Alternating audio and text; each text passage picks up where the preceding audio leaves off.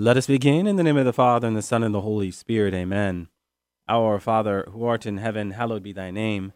Thy kingdom come, thy will be done, on earth as it is in heaven. Give us this day our daily bread, and forgive us our trespasses, as we forgive those who trespass against us, and lead us not into temptation, but deliver us from evil. Amen. In the name of the Father, and the Son, and the Holy Spirit. Amen. Well, welcome to another edition of Seeds of Truth. This is your host, Joe Hollcraft, coming to you from KKXX Studios, Chico Life Radio, 103.9 FM and AM 930. It is great to be with you another Friday evening where we are set to continue our uh, Catholic musings. Now, as we have become accustomed to, before we jump into our principal musing for the night on how the Catholic faith dialogues with the culture and our experience of everyday life, we have another question. And the question is this Was Elijah assumed into heaven? Now, this is a question that has been coming up over the past few weeks, and I am not sure exactly why. Sometimes there is an article that gains a lot of steam, and I will get my fair share of questions about it. But in this case, we have a question that has come up more than once with no real reference point other than what is on man's heart, and consequently, the need to talk about it. So, was Elijah assumed into heaven, or as it has also come to me, did Elijah die? Now, this is interesting because at first glance, these questions seem to overlap with the emphasis on assumption in one hand and death on the other. But in reality, my friends, they are not one and the same thing. Mary was assumed into heaven, but there is still the question as to whether or not she died, although it is common opinion she did. For the sake of responding to the question, we will focus on the aspect of assumption because my sense of it is the texts in pursuit of understanding really are 2 Kings chapter 2 verse 11 and 1 Maccabees 2 verse 58. These are texts that deal with where he went as opposed to maybe whether or not he died a physical death. Okay, so that being said, uh, the question of Elijah's assumption and where he went has really been a point of contested debate and really never has been settled in any definitive matter.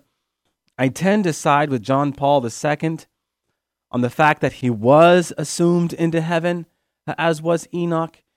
And so, in mentioning John Paul II, let us go to what he actually said. It was in a general audience in 1999 that John Paul II provocatively said the following The depiction of heaven as the transcendent dwelling place of the living God is joined with that of the place to which believers, through grace, can also ascend, as we see in the Old Testament accounts of Enoch and Elijah. Now, for context, this audience was about the biblical meaning of heaven and JP2's description of heaven as an image of life in God. Essentially, my friends, JP2 affirms the literal context of Enoch and Elijah being taken up into heaven, which in the case of Elijah brings us to the aforementioned 2 Kings chapter 2 verse 11. Now, the best Hebrew rendering of 2 Kings chapter 2 verse 11 reads as Elijah went up by a whirlwind into heaven. Okay? Elijah went up by a whirlwind into heaven. Now, the Hebrew word employed for heaven here is shamayim. Shamayim, which is the most ordinary form of Hebrew for heaven.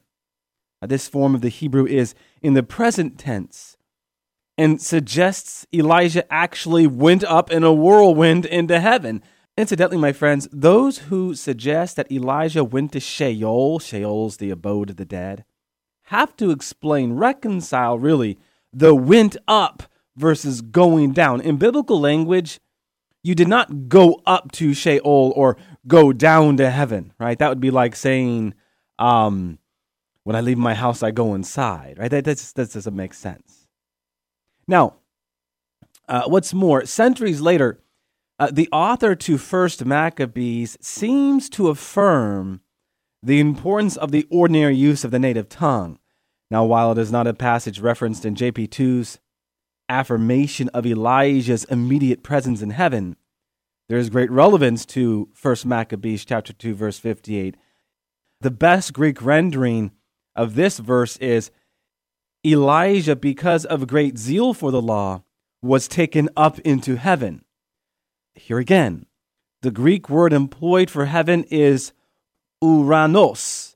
Uranos, okay? Uh, this is the most ordinary form of the Greek. Again, like in the Hebrew, the ordinary form of the Greek affirms the present reality of heaven during the time of Elijah. Now, what does this do to our Christian sensibilities that heaven was not open for business until the cross? Well, we have to establish that in principle. Mary's Immaculate Conception was based on the fruits of the redemption yet to come, right? So, in principle, God can and does use Christ's redemption for matters that preceded his victory on the cross. You know, with respect to the Immaculate Conception, uh, what's going on there? Well, remember, the angel Gabriel says to Mary, Hail full of grace, or rejoice, O highly favored one. The Greek is kecharitomene. That Greek is a perfect participle. it is an action completed in the past. You who have already been fully graced, you see. Okay?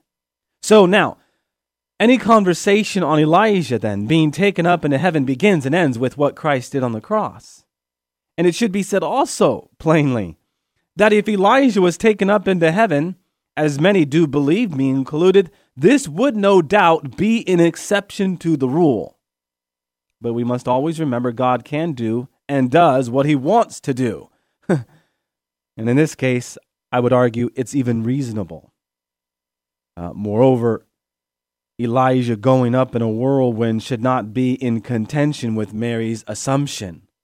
In point of fact, I personally believe, and this is just me pondering this truth, but Elijah and Enoch are what we could call biblical types of a dogmatic truth. That is, the whirlwind of Elijah assumed into heaven precedes the more perfect whirlwind of Mary's assumption. Okay? Now, lastly, some may suggest that Elijah went to a different kind of heaven than what we typically think about. Well, as explained above, this simply does not correlate with Scripture. And this is what JP2 affirmed, huh? The Shamayim is life in God, okay? Not the abode of the dead. All right.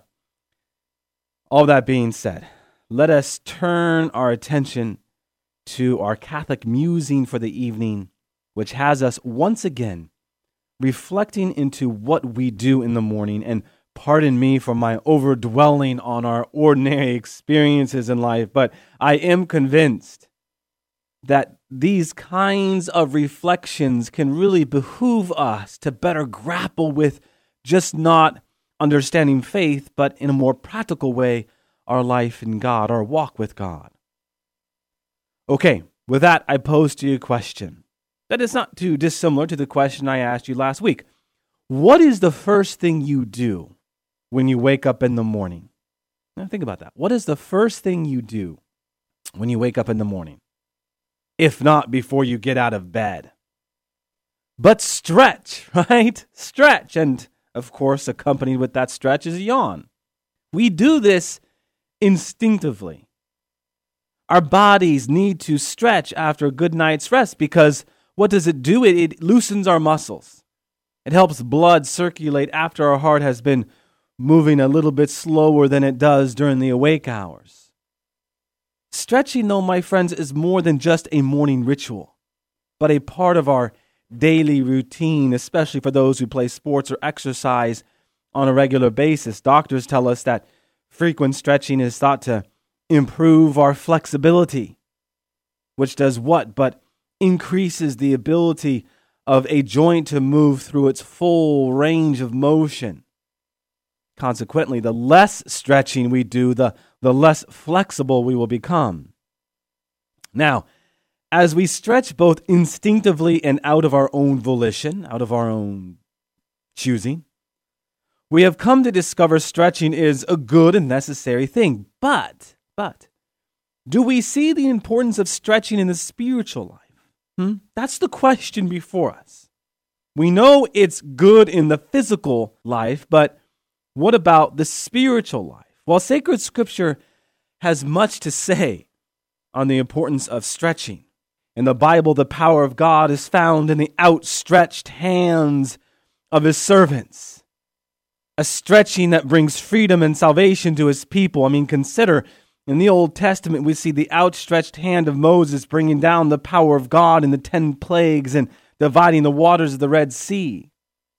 In the New Testament, after Peter doubted, Jesus stretched out his hand to save Peter from drowning. Also, we read of God's servants in the name of Jesus stretching out their hands to heal and perform signs and wonders of God in the book of Acts, chapter 4, verse 30. By virtue of the outstretched hand, God heals and restores, bringing freedom and salvation. And I believe, my friends, on these points, two questions arise for us. How do we respond to the good news of God reaching out to us? And what does our response mean for us in our walk with God? Well, first, we respond to the good news of God reaching out to us by returning the favor with our own outstretched hands, right? In the spiritual life, the sign of receptivity is what? But outstretched hands. To the man with the withered hand, Jesus said, What? But stretch out your hand. And the man with the withered hand, willing and eager to receive God's healing power, stretched out to Jesus, and his hand was restored. Brothers and sisters in Christ, if we wish to be restored in God, we must turn our attention toward God, stretching out to God. Interestingly, the word intentional comes from the Latin intendere, which literally translates as to turn one's attention, to stretch out. Intentional discipleship, my friends, in the spiritual life begins by what? But turning our attention towards God and, and stretching out to Him with open hands, ready to receive more of Him. And what does more of God translate to? But greater flexibility. A greater flexibility that renders the soul more pliable, more docile to follow Jesus Christ, which I might suggest to you brings us to our second question. Once we have received more of God, what does this mean for us in our spiritual journey of faith? but a more distinct intentional discipleship.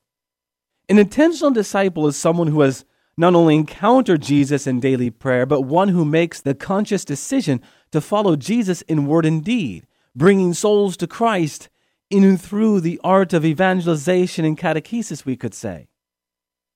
Now, the more distinct intentional discipleship is found in the ability to what but stretch, be wholly flexible. Uh, what do I mean? Well, if you are listening to this radio program, this podcast, as someone who is honestly striving to follow Jesus, and you have had a recent encounter with a homeless soul where you have given that soul the cold shoulder, ask yourself, what went wrong? It probably had something to do with a lack of holy flexibility, which is a result of less prayer, less of God in your life. What about the phone call you receive from a loved one who needs to talk to you right now, but you find yourself in the middle of something you could probably put off? What do you do? Huh? Do you prove your spiritual elasticity by stopping what you are doing and encountering your loved one over the phone? Huh? Brothers and sisters, intentional discipleship should never be reduced to your agenda because really it never was yours to begin with but always open to God's intention. And be assured, our encounters with the homeless and a loved one over the phone is God intentionally desiring to encounter you through the poverty of others. The best discipleship is always found in the ability to be flexible. And so it is, my friends. I close with this thought. Let us imitate the actions of Christ and do so with the words of David. Those words we, we read in Psalm chapter 143, verse 6 I stretch out my hands to you, my soul longs for you as a parched land. And this prayer, my friends, our soul will expand in its range of motion, and so will the fruits of our action. Amen. Amen. All glory be to the Father, and to the Son, and to the Holy Spirit, as it was in the beginning, is now, and ever shall be, world without end. Amen. And God bless you.